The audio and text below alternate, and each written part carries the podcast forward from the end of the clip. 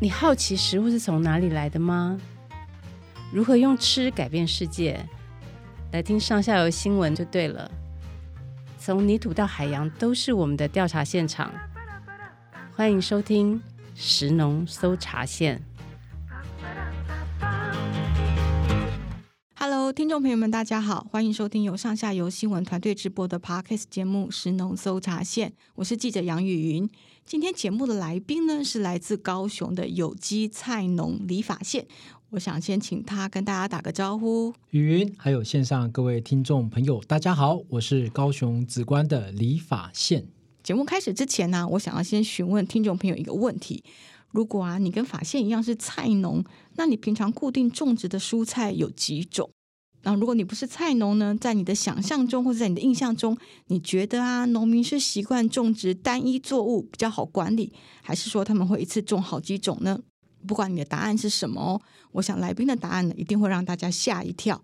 发现啊，你现在田里面有几种蔬菜？这个季节目前我们已经可以收到大概五十几种蔬菜了。一次种五十几种哇！那是这个季节，当然夏天会比较少，不过也至少有二十五种左右。哇，真的很厉害耶！但是你为什么要种这么多呢？这个部分我们等一下再来聊哈。那首先呢，我想先让听众朋友知道，法线是一个多么特别的农夫。如果大家有兴趣上网 Google 一下呢，你会发现啊，跟法线有关的报道呢，标题通常都会有四个字。刘英博士没有错哦，这个法宪呢，他是留学英国的社会学博士，而且他拿到学位之后呢，也曾经在台湾的大学任教，感觉上呢是曾经想要全心投入社会学的一个学者哦。所以，我们可不可以先简单聊一下，你早年怎么会走上社会学的领域呢？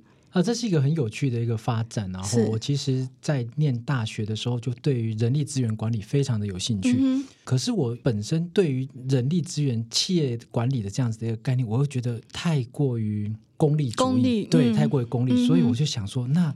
我对人力资源管理是很有兴趣。那在社会学这个领域里面的人力资源管理是什么？但是劳动社会学哦，比较温暖一点。对，我就想要站在一个关怀人、关怀劳工的权益这个部分去发展我自己的兴趣。嗯，那所以才会呃选择了社会学的劳动社会学这个领域去做呃研究。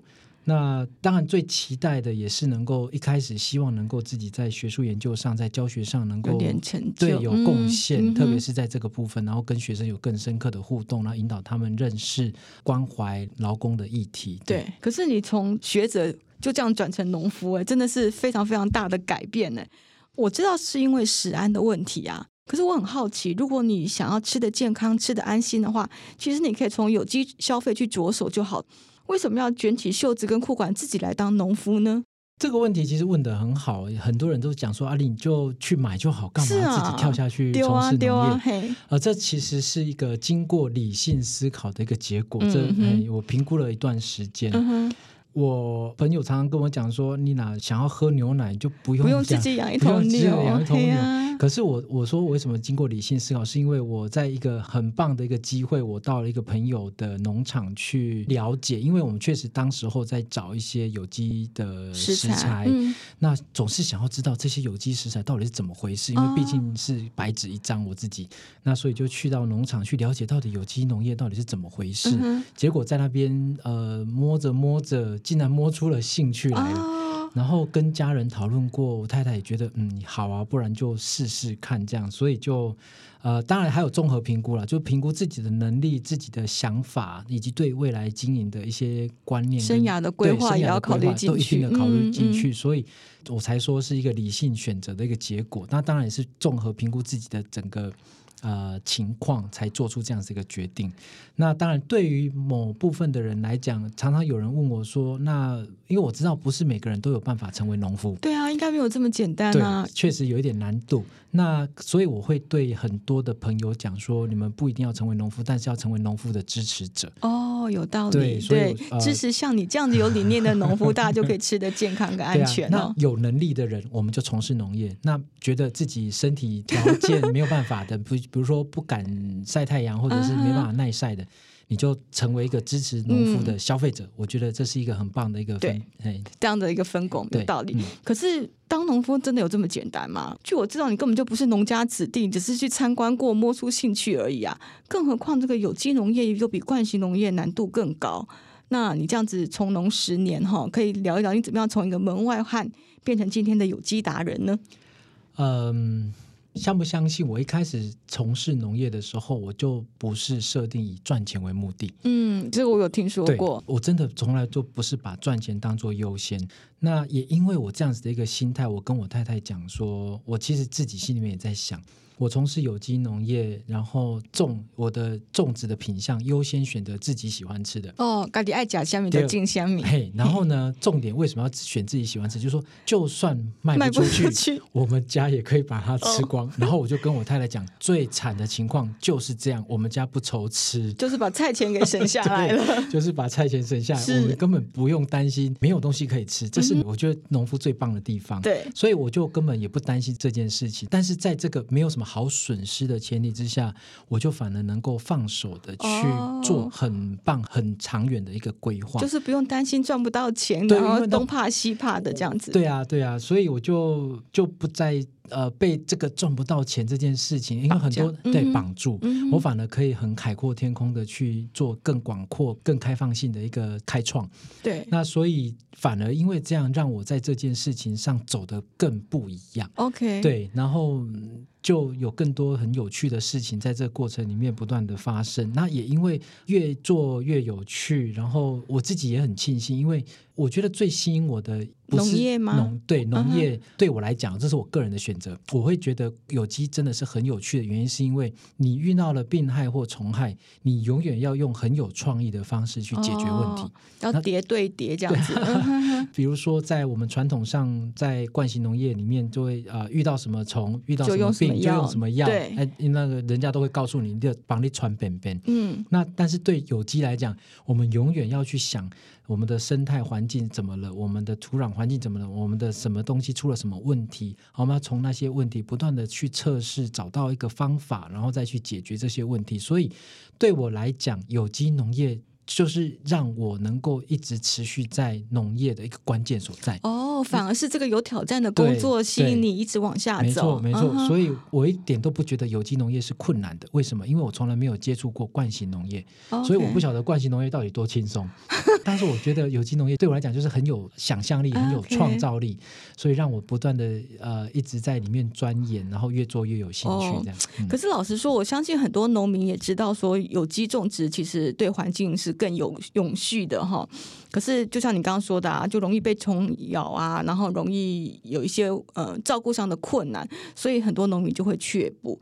但是你好像你的菜园都不会有虫哎，怎么这么厉害？好，我要修正一下这种讲法，并不是没有虫，而是不严重。嗯，在我可以接受的范围，哦，可以跟它共对，共存，我可以跟它共存，嗯、然后我可以接受某部分的一个损害，嗯，但是我可以确保更多的一个蔬菜的一个品质，我觉得那是 OK 的。嗯，那这个部分我们把它两个情况来讲，第一个就是搭设施去克服，哦、像温网式这样的东西，它可以适度的去阻绝一些虫的一个影响。OK，对，那呃，早期我在公益学校的营养午餐的时候，我必须要去搭设施，原因。是因为学校的营养午餐的合约就非常的特别，因为早期是沿用惯性的蔬菜的供应合约，他们规定每平方公分的叶子不可以有几个虫洞，所以那是很有趣的一个合约。对，真的会这样计算吗？对，当然我不晓得到底怎么样，但是确实合约是这样讲，所以我们就就非搭温网式对，确实是这样子的一个考量。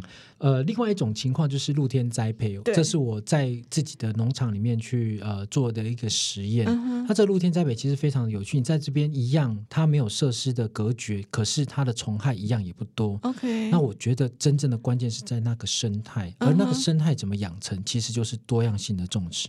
哦，我都从来不种植单一的作物。嗯，各种各样的东西都种，种，可是发现就是很多有机农民他依靠的就是这个学童营养午餐这张订单嘛。那订单通常要求的品相就是比较单一，那如何做到你刚刚说的就是多元栽培呢？对于这些供应营养午餐的有机农民，你有什么样的建议吗？我觉得，因为我早期也是公益学校营养午餐的，啊、所以我蛮能够体会那种情况。嗯、那我自己走过这一段路之后，我自己的建议是什么？要能够舍得哦。嗯，我后来会决定不供应学校营养午餐，当然有自己的考量。对，那但是这个学校营养午餐还是非常重要的农民的一个供应的一个通路，生计的来源，对，生计的一个来源。嗯、所以我会觉得说，要能够舍得，而不是每次都要种好种满，我就是让土地持续的在一个耕种的一个状态，要能够懂得如何让它稍微休息，或者是轮种。你的意思说，不要每一期都接订单吗？如果我还是希望依靠这张订单，或者是不要种那么多，稳定的收入，哦，不要种这么多，不要种那么满，嗯，然后呢，还要懂得怎么样轮种，OK，对，轮种，或者是甚至让土地休息，那是在一个面积比较小的情况，像我的面积就不大，早期、嗯、早期那时候面积不大，所以我必须，我早期又为了急着要供应学校的营养午餐，量又很大，所以我必须在面积不大的前提之下，就真的种好种满，哦、所以反而会造成一些状况，因为太密集了，对，而且时间又距离非常的近，嗯，那所以除非自己的面积够大，真的可以用呃足够的面积去让土地去休息，哦，那这样子会更好，OK，嗯，对啊，你刚刚有提到说你本来也是营养午餐的这个供应商嘛，后来就慢慢的转成这个直接供应消费者哈。那我猜这除了是一种市场形象的考虑，或是你刚刚说的要舍得之外呢，应该也是因为你想要让更多人了解农业的价值，对不对？是。呃，早期的食农教育这样子的概念其实并不兴盛。对，那我其实有两件事情把我往学校推开。哦，第一个就不要再接那个订单了。是第一件事情，我印象很深刻。我就有一次送菜去学校的时候，嗯、然后听到学校的广播，嗯，广播什么？今天的营养午餐是有机蔬菜，嗯、因为很贵，所以大家要把它吃完。哦，给小朋友这种压力。嗯、那我会觉得、嗯，那不是我的想象。我想说，对啊，因为你不是为了赚大钱呢、啊。对啊，然后我这是。第一个，第二个当然是因为密集种植，种好种满，所以造成土地生病。对，我会觉得啊，种有机种到生病真的很丢脸。所以，但当然是因为我的面积不够大，所以我为了要满足那个订单，我必须要这么做。所以这两个原因加在一起之后，我觉得如果我要能够做一个适度的调整，多样性种植是必须的。所以在我的呃那个小的面积的呃农场里面，就开始朝向多样性的种植。然后接下来我因为多样性种植之后，我铁定不能再供应学校的营养。午餐是你就要找直接的那个消费者，直接的消费者。嗯、那我为什么找直接的消费者？我自己的一个思考其实也是很关键，因为我本来一开始供应学校营养午餐是希望能够直接接触学校的老师跟学生，然后跟他们介绍种植跟这个呃饮食这样子的一个关联性，嗯、就是食农教育，对食农教育的部分。嗯、可是他们就是不兴盛嘛。可是后来我就因为要必须要调整这个多样性种植之后，我必须要停掉这样子学校营养午餐的供应。我转而去思考是说，父母吃什么，小孩基本上就会跟着吃什么。所以我的对口就变成直接对父母了，哦、就是对家长，对，就对家长。哦、所以我整个通路就从呃学校供应开始转成这个小家庭的供应。哦那这整个方向就完全变掉。那我也觉得这是一个非常关键的一个调整，嗯、哼哼对，嗯。可是这个样子做之后啊，你也不透过宅配耶，你还亲自送菜，哦、这个也是有什么目的，对不对？呃，对，这其实非常关键哦，嗯、因为我喜欢跟人互动的那种感觉。然后市场上还是不乏有机蔬菜，对，有不乏的有机农民。对，你如何在一个跟消费者直接互动的情况之下，让他认识你，让他知道你，我觉得直接的配送是一个非常关键的一步，嗯、让他们看得见你，知道你，认识你，然后看见你之后跟你聊聊天，聊聊你在干嘛。嗯、然后同时间我也很喜欢告诉他们说今天的菜是什么菜，怎么料理，OK，然后它的有什么味道等等之类的。透透过这些直接面对面的互动跟沟通，建立起大家彼此的认识、信任的关系。嗯、那。也因为这样子的一个做法，让我在市场上的一个口碑，其实就还蛮容易被扩散出来的。那当然，我自己有一个地理上的一个优势，就是说我住的位置确实是比较远一点，所以我经过的是高雄市区。那我可以在回家跟到农场的路上去顺路做配送。Oh, OK，那对大多数的农民来讲，其实是不容易的事情。哎，所以你已经做到所谓的 CSA 吗？就是靠这些消费者订单，基本上就是可以很稳定的供应，然后生就是整个生产跟这个销售是平衡的。呃，可以，对，嗯、就是社区支持型农业，确实是我那时候在思考破化的一个方向。嗯、那重点啊，其实关键还是在东西好吃啦。OK，好，东西好吃，食材是新鲜的，然后彼此的信任感建立之后，他们就愿意用行动来支持这件事情，嗯、而且当然帮他们配送到他们方便的地方，我觉得对他们来讲也是一个很大的诱因，一个服务。对、啊、对对，嗯、所以现在到底有多少这样的直接支持你的客人？能够收得到我的讯息，直接讯息大概有八九百个。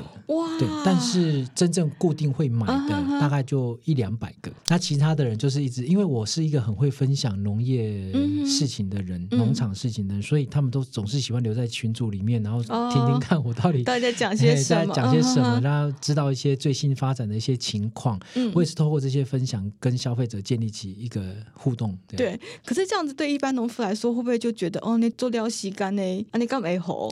是这个，就我就说这个是通路选择，你的选择。Uh. 如果今天你要面对的是一般的消费者，而且你的品相是这么的丰富多元的时候，uh huh. 你势必是要花一点时间跟消费者去，去经营，对，去经营他们的关系。嗯、第二个。你要去跟他们介绍农产品哦，为什么？第一个我要这么种，第二个它的特色到底是什么？OK，那多样性种植背后的概念到底是什么？嗯，这样才有办法建立起一个呃直接沟通跟一个信任的关系。然后让他们也能够用行动去支持这个农业，嗯、那也让农夫在这件事情上能够呃有信心继续发展下去，对，就不用担心通路的问题，是、啊、可以全心的去照顾这些作物。是的，是的。嗯、所以啊，今天录音之前呢，我就跟法线订了一些蔬菜哈，请他卖我今天早上刚刚摘的这个作物。我们来看他带了什么来哦，这是小松菜、小芥菜，哇，还有羽衣甘蓝，好厉害哦，还有丝瓜、番茄。哇，真的很厉害，而且每个看起来都水水的，看起来都很好吃的样子，哎，当然新鲜现采，是真的。哎，法信，我想哈，我跟听众可能都没有机会去参观你的农场啊，所以我想要麻烦你帮我们空中导览一下，好不好？你现在这个这个蔬菜到底是怎么样安排在你的菜园里面的？嗯，这确实是一个很重要的 know how。坦白讲，因为可以分享对农民，对传统的农民来讲，种植单一的作物是最简单的。对，没错。那越单一是越单纯，然后越单纯就越容易管理。可是对我来讲，我会多样性种植，我刚刚已经说明过，嗯，所以我为了要多样性种植，其实我们这一段路也从单一的种植到多样性种植也走了好有好长一段时间。就是说，从一种然后慢慢对，要慢慢十种慢慢的增加，对，没错。我们一开始我我刚开我印象非常的深刻，我刚开始做团购就是小包装的时候，那时候最多品相大概只有不到十种。OK，对，从不到十种慢慢的发展到十五十几种，其实这个是需要经过一段时间的测试实验。然后还有安排，我觉得这个工很多。那个排程其实是要整个安排的很好，对对对，然后包含整个作物的生长的时间，需要水分的量都不太一样，嗯、日照的需求也都不太一样。好，高度好花脑筋哦。对，宽度呃，行株距，然后等等之类的，其实都条件参数都不太一样。嗯、所以我们变成一定要不断的每一年每一年去每一个月每一个月去测试，嗯、去了解，然后去啊。呃观察到底怎么样的种植配置的方式是对于植物的生长是最理想的。OK，所以这确实是花了我们蛮长时间的。嗯，那我种植有机蔬菜其实有个优势好处就是什么？错了呼呼的颠来哦，嘿，很快，嗯哼，呃，就可以重新啊。这次真的失败了，那也没没关系，因为是短期蔬菜嘛。对，我们学到的经验，我们下一次再做个调整。那每一次调整，每一次调整，我们至少知道说这次要调整原因是因为哪里做错了。那我们下一次就把它修正过来，嗯、就越做越顺畅。所以整个模组就越来越优化了。对对，嗯、就越来越好。所以走到现在，我们可以用那么多的不同品相的作物来供应给消费者，其实也是呃，我们经过了。很长一段时间的一个调整跟学习而来，对、嗯、对，对啊，我记得之前大家在买蔬菜箱的时候，都要好几个农民哈，个人贡献个人的东西才能够组成一个 box，、嗯、但是你一个人就可以有多元的这个作物供应，然后。一个农夫就可以满足一个家庭，这真的很厉害。这也是我呃，我一样，我会回归到那一句话，就是通路选择，因为我们会思考到一个家庭他的需要是什么，嗯，他总不会常常永远都只是那几样蔬菜，所以一定要朝向多样的采购，他有多样的选择，他这个礼拜吃什么，下个礼拜他才会一直跟你买，对，才会一直买嘛。对，那这当然苦了谁？苦了农民。坦白讲，真的是真的是辛苦，对，没错。但是当我们抓到了一个生产的一个模式之后，其实对我们来讲也不是那么的困难，这只是一开始确实是比较辛苦。你自己在跟土地磨合的过程中，对，会花一些时间，跟土地磨合、跟作物磨合、跟气候、水分，整个的整个气候的条件，对，跟消费者之间的磨合。它有些菜可能消费者真的也不喜欢，对，所以我们就变成还要再去做一些微调跟调整，甚至说产量，什么菜的产量要多，什么菜的产量要少，嗯，哦，这个都变成是我们整个都是一个非常关键的一个，就每天都要动脑筋想这些事情，所以我才说有机农业很有趣，有趣，嗯，其实我每次在讲有机或者是友善农业的时候，大家都想到说对消费者很好。其实我这样听你说，感觉上对农夫也很好欸。要不要谈谈你的成就感？对，其实我很喜欢带农场导览，当每个朋友来到这边，告诉他说这一间温室里面。目前有二十几种蔬菜的时候，大家眼睛都开始看，这里哪有二十几种？然后就开始去观察，一开始去算算算。我跟你讲，真的没有人这么做，因为对太麻烦了，真的是有点麻烦。但是麻烦跟价值，你到底要选择哪一个？因为如果说你朝向多样性种植，可以让你避免掉讨厌的病虫害的时候，那你会怎么选择？嗯，那所以我会选择一个。对环境是友善的耕作方式，只是辛苦了你自己。你说辛苦吗？其实就只是一开始而已。后来我们当然在调整整个做法上，就是会朝向更优化的方式。嗯、那当你找到那一个比较优化的方式之后，其实你说辛苦，我倒也不觉得，因为大家都已经习惯了。可是问题是你这样的方法。很因地制宜嘛，没有办法再 copy 到其他的。没错，没错，没错。农业是非常在地的，农业是非常在地的，你没有办法 copy 我的东西到其他的县市去。那你只能在当地适应当地气候条件，甚至是要呃你的通路的特性，你才能够磨合出属于你自己的那一套模式出来。对啊，所以我都从来不会吝啬跟人家分享这些，因为别人也 copy 不走，不容易学。是是是。好，那我们再回来谈这个。你刚刚有提到说务农不是为了赚钱嘛？哈，那你这样透过你跟消费者携手合作啊，营造了一种比较健康、安全的食物跟环境，哈，其实就很符合你当初务农的初衷。可是我想，你虽然是因为食安的问题走进农业这个领域，但是你要的好像又不只是食安而已哦，因为你刚刚不断的在谈生态营造嘛。所以你的菜园里面有哪些生态措施，可不可以跟我们分享一下？好，这个用嘴巴讲，可能大家要要有一点想象。对啊，你帮我们导览一下，这样子。在我规划这一座生态农场的时候啊，uh huh huh. 我其实规划两个栖地环境，一个是陆域的栖地环境，uh huh. 一个是水域的栖地环境。Uh. OK，那我真正的用意其实是希望能够把生态营造出来，来支持农业生产。因为在我的观念里面，如果生态能够达到一个平衡点的时候，其实就不会有什么病虫害的问题。哦，生产就顺水吃。但是这个只是一种说法，嗯、所以没有人真的知道。到底情况是怎么样？所以我就拿我的农场来做实验。OK，那这个生态农场经营了两年下来之后，我发觉它本身我所设定的那个生态营造的这样的概念，透透过陆域生态跟水域生态的营造，确实达到了相当令人满意的一个结果。具体来说是什么？就是有个水池吗？对，我有一个很大的生态池。嗯、那陆域的部分就是种了很多的灌木跟乔木。对啊。哦不是作物，是种树。种树，OK。那些树就是固定在那边。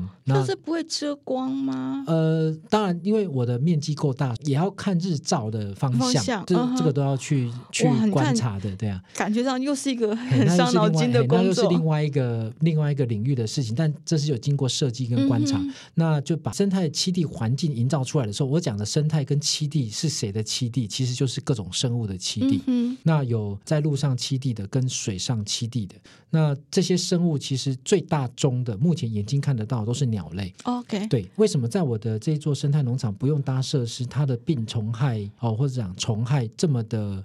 呃，轻微，轻微，嗯，就是因为这一群鸟哦，帮忙吃了这些害虫，真的，这个非常非常的明显，而且都不用付他们薪水，真的是很好的工人，没有错，没有错。所以呃，我会觉得本来预计要五年的时间，才经过了第二年，我就看到蛮令人开心的一个成果，所以我很难想象在经过三年之后，这个环境会变成什么样子的一个情况。那以我本来设定的以生态营造来支持农业生产的概念，就是希望能够利用这样子的一个生态环境来做到不用再使用农药跟化学肥料，嗯、也可以确保产量跟品质。OK 的一种生产模式。所以有些农夫可能会认为说，哦，我只顾注意等一下又没有用，然后种的树又减少我作物的面积。哎，其实反而不是这样思考，因为他获得的这个效益其实是比你牺牲掉的面积来的更高的。有人跟我讲说，对啊，啊，你生态池挖在那边，那你不如拿来种什么东西？对对啊，就常常会有这样的逻辑出现。那、嗯、我就跟他们说明，对，哎、就是那个生态出来之后，其实对所有的作物反而都是更好的。对，对所以法现，我觉得你真的是把农业当做一种这个社会理念的实践哈。你不是只要你自己好。你要农田好，你要梓官好，你要整个台湾农业都变得更好哦。那我也可以看出你这样子一步一步实践这些理想的一个企图。所以你成立合作社也是希望把梓官整个农业都带起来，对不对？呃，当然一开始成立合作社，真正的呃想象没有那么的远大。坦白讲，对、嗯、我们只是单纯想要说呃解决。农民的一些问题，行销方面的问题都有，行销或者是技术，或者是呃整个一些比较跟农民切身关系的一些问题。嗯哼。可是当我们做了这些事情之后，当我们想要解决农民的这些问题，我们又发觉更多的问题。哦，怎么说？呃，因为我常常讲农业的问题，你没有办法切割开来说，我解决某一个问题就可以把农业的问题解决掉。哦。所以当我们越探讨越深入，我们就发觉越多的农业的。的问题等着我们去解决，所以我的合作社以及我们的合作社的社员，一些比较有理念的这些社员，其实都看见了这些问题。我们也一直在思考，我们合作社应该要怎么样去呃协助解决更多的。我们可以稍微举几个例子吗？就是紫光的农业是碰到了什么样的问题呢？呃。其实这很有趣啊！我不晓得听众朋友知不知道，梓官其实是台湾南部最重要的蔬菜生产区。哦，台湾南部，台湾南部，西螺是中部了哈。对，台湾南部最重要的蔬菜生产区。哦，所以我们以为是台南，其实不是，是梓官。梓官，梓官真的是一个很重要的蔬菜生产区，可是。并不多人知道这件事情，我，我们不知道，很多人不知道这件事情。Uh. 那当然也是因为它的通路的选择，它主要供应国军的副食品以及学校的学童营养午餐所以它在一般传统的直接面对消费者或者是、oh, 大家能见度比较低就，能见度非常的低。嗯、也因为能见度低，所以它在整个市场的知名度其实是非常的不够的。对，那。不多的消费者会去留意到这个问题，也以至于他们其实，在经营农业、直观的农业这件事情做法还有规划都非常的保守哦，而没有什么好吧？我们讲保守，或者说安全，讲直白一点，就是比较没有什么想象力跟创.创意。Uh. 那没有想象力跟创意的结果，就是会造成什么样？会让一些农一些想要从事农业，如果觉得诶。想要从事农业的人跨不进来直观的这样子的一个场域，因为根本不知道那边在是个农业重镇。第一个不晓得农业，第二个就是变成相对来讲就门槛变得比较高，嗯，就变成说整个直观变得非常的相对来讲是比较封闭的一个农业环境。嗯就没有什么新的想象力跟创意在这里面，嗯，那所以我们这一群比较年轻的这一群农民在这边就一直想要说，哎，我们应该要怎么样把农民对于自己在从事的工作，觉得是一个有光荣感、有一个荣誉感这件事情，把它做出来，而不是只是永远默默的在背后去供应这些蔬菜。我知道，所以今年十二月啊，梓官的第一届农村艺术节就要登场哦。那整个活动筹备还有募资呢，都是法现他负责的。可，根据我对法现浅薄的认识啊，我想你办这个艺术节哈，应该不是只是想说找人来唱歌啊、看看电影啊，或者是跟那个水牛拍照打卡而已哦。这背后一定有一些你社会学上面的思考哈。所以今天给你一点时间，在我们节目上好好抒发一下你的雄心壮志吧。呃，其实这个质感农村文化节，这质是直观的质”，质感农村文化节，其实整个概念的发想是从去年的下半年开始。嗯。就是从我刚刚所提到的那个直观的农业的能见度实在是非常的低，了、然后以至于在地的这一群农民，其实对于未来农业在直观的发展没有什么想象力，对，然后也没有共识，到底该怎么走，嗯、该怎么做，就很茫然。对，就说茫然也不至于，但至少他就维持既有的这些做法，过一天算一天，对，过一天算一天，嗯、然后就这样。但事实上，你看，在整个直观的。届龄退休的这一群农民其实为数不少。啊，老农很多，对，老农很多。然后年轻人其实农二代也不多，嗯，哦，那有的话呢，也都是继承家业，哦，嗯、就是父执辈这一些他们所遗留下来的这些技术啦、通路啦这些东西，就继续传承下来，嗯、也没有什么新的做法。OK，所以整体的情况其实就是比较封闭，节奏比较慢，然后也没有什么可能性有一些新的做法。然后呢，我们真正看到了其实是整体的发展遇到了一个很大的一个瓶颈。嗯，那当然一方面也是因为农地价格随着特别是今年的嗯。桥头科学园区跟南子产业园区的出现，嗯，让这整个农地的价格随之高涨。哦，对，那整个农地价格高涨之后，你租地的费用也跟着调涨，那就整体的状况其实是往更加不利的方向去发展。那这样的情况可以透过这个农村艺术节有什么样的改善呢？好，我真正的想法是这样，是就是希望能够透过活动，能够让大家更多的人知道紫光有农业，嗯、提高紫光农业的知名度。对，那我为什么会希望透过这种方式让外面的人知道，其实紫光是务农，对，对，对，紫光是一个农村社会，对农村社会呢，因为其实是希望我们期待梓官本身在地的农民有一些创新的思维跟想象，其实是不太容易的。对啊，因为就像你说。他们就是一直这么保守传统在过生活，那所以我会期待说，那不然我们有没有可能在利用外部的一些、哦、呃资源来引导在地的人有一些创意的思考？OK，那所以才会希望先提高他的知名度，嗯、然后让大家知道，哎，提高知名度之后，就会开始去关注在这个地方到底发生了什么问题，嗯、我们可以顺势的去讨论在这里发生的问题，然后。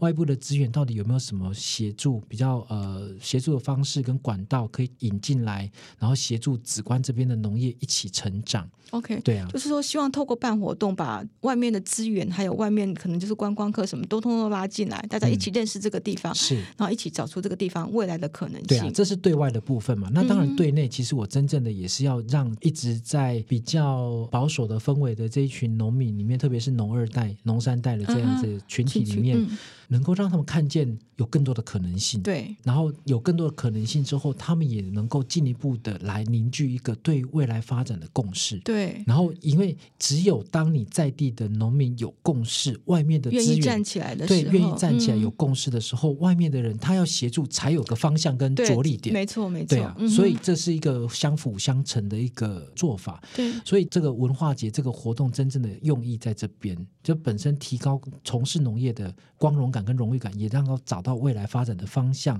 以至于让外部的资源懂得如何来协助你来成长、来转型。对对，对，其实我们上下游也是一直都在关注刚刚法宪说的这个农地流失的问题哈。那农地一直被拿去盖豪宅呀、啊、盖工厂，而且近年又多了这个光电板哦，他们也通通都来打我们农地的主意，感觉农地农用这个最基本的底线哦，都快要守不住了。那大家都只看到农地作为一个商品的价格，可是却忽略了它在文化或者是生态方面的价值。那这个刚刚法宪也提到了很多哈，所以最后我想要请问法宪，就是你务农到今年刚好十年嘛，对不对？那农业对你来说到底有什么样的意义呢？我先讲，你如果看我经常在脸书上分享一些东西，嗯、你会看到两个特色。是，第一个你不会看到我在卖农产品，都是在分享理念。对，第二个你会看到我不断的在分享什么，就是除了理念之外，我真正在分享的是其实是农业的价值。对对，我觉得这是我社会学的训练。我一直在思考的是如何透过比如说文化。哦，还有就是价值感、欣赏、质感这样子的一个概念，去提升整体农业的一个，或者说扭包装扭转传统上对农业的误解。对。我们如果要去跟农业要拿出来跟经济发展，或者说跟科技业来谈谈产值，完全比不上。没错。可是我们不能因此而说农业，你看就是不重要。对。农业它的价值不在于它的产值，而是它在于它产值背后所带给人的那种幸福感，或者是一些你不是用经济发展所能够满足的那一个部分。嗯。所以我就是要呃透过一些呃不同角度在分享农业这件事情上不。不断的让大家看见农业的价值所在。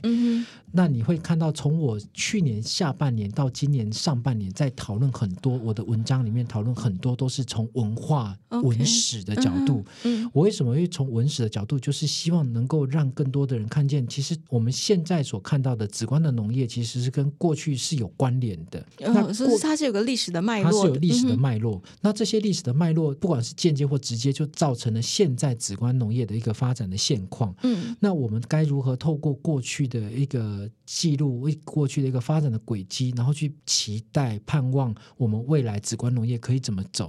传统它不是不好，传统它其实是有保存的价值。对。但是也是有要突破的地方，对，需要需要突破的地方，嗯、但我们绝对不可以抛弃传统。嗯、那就是如何在传统当中找到创新的元素。OK，哦，这是一个非常关键的一个部分。所以在我的文化节里面，我们也是在思考，让来宾他能够认识、看见传统，同时间也能够看到未来的可能性是什么。嗯、然后他们可以在心里面去做这样子的一个判断。所以在我的文化节，为什么你看我的主题设定的是只感农村文化节？对，我不是在卖东西，我不是。在唱歌，我不是在摆摊位，我是要让他们真的是实地上看到、感受到、嗯、知道直观的农业以及直观的传统的农业，还有看见未来可能的发展的方向。嗯，而这一切都是从文化角度来做铺陈。了解，对啊，对，我觉得讲真的很好。你刚刚说农业的价值不是在产值哈，而是它带给人们的幸福感，嗯、真的就觉得很感人哦。是啊，这个我其实琢磨了很久，然后也在思考如何让朋友知道我到底在讲什么。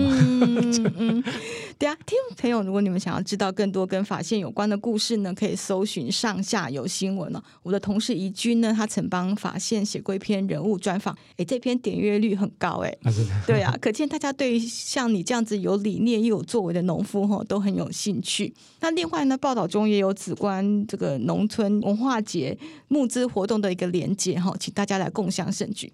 当然，我想对法线来说啊，最大的支持就是活动当天大家都可以到现场去热闹，非常期待。对，所以我们来工商服务一下，好不好？好，来，赶快把这个文化节的时间跟地点跟大家说一下吧。好，在今年的十二月十七号、十八号，就星期六、星期日。十二月十七、十八，是的。然后大概都是早上十点到下午六点，到十七号，几乎就是整天的时间了。对，几乎是整天。我的活动内容真的非常的丰富，而且都是跟传统文化有关。是地点呢？哦，在高雄紫关，对啊，紫关的紫平社区这边。所以是 Google 紫平社区就可以找得到的。呃，紫平的，我们这样子好了，如果要 Google 的话，就导航到紫平社区发展协会。OK，对，梓官的紫，平安的平。对梓平社区发展协会。好，希望大家都可以去帮忙你们热闹一下哈。是啊，真的要。来，因为活动内容真的非常的丰富。对啊，嗯、而且都已经筹备这么久了。呃，希望那两天天气是非常好的。我相信是对，一定是的哈。好，那最后谢谢法线今天来到我们石农搜查线，预祝你们的活动可以很成功。好，谢谢雨云，还有谢谢各位听众朋友，欢迎你们一起来共襄盛举。谢谢。那希望大家喜欢我们今天的节目哈。那我还是要再次提醒我们的听众朋友，如果你有想要了解的主题，或者是想要我们采访的来宾呢，请都留言给我们，然后也要记得订阅哦。最后啊，也要跟大家提醒，就是上下游跟法线的农村文化节一样哈，我们都需要大家的赞助。所以如果你行有余力的话呢，请到我们的官网去支持我们。那今天的节目就要在这边结束喽，我们下次再跟大家聊天，拜拜，拜拜。以上内容是由上下游新闻团队制作，我们是一个线上媒体，特别针对农业食物跟环境制作每日新闻与深度的调查报道，欢迎大家上网搜寻上下游新闻市集。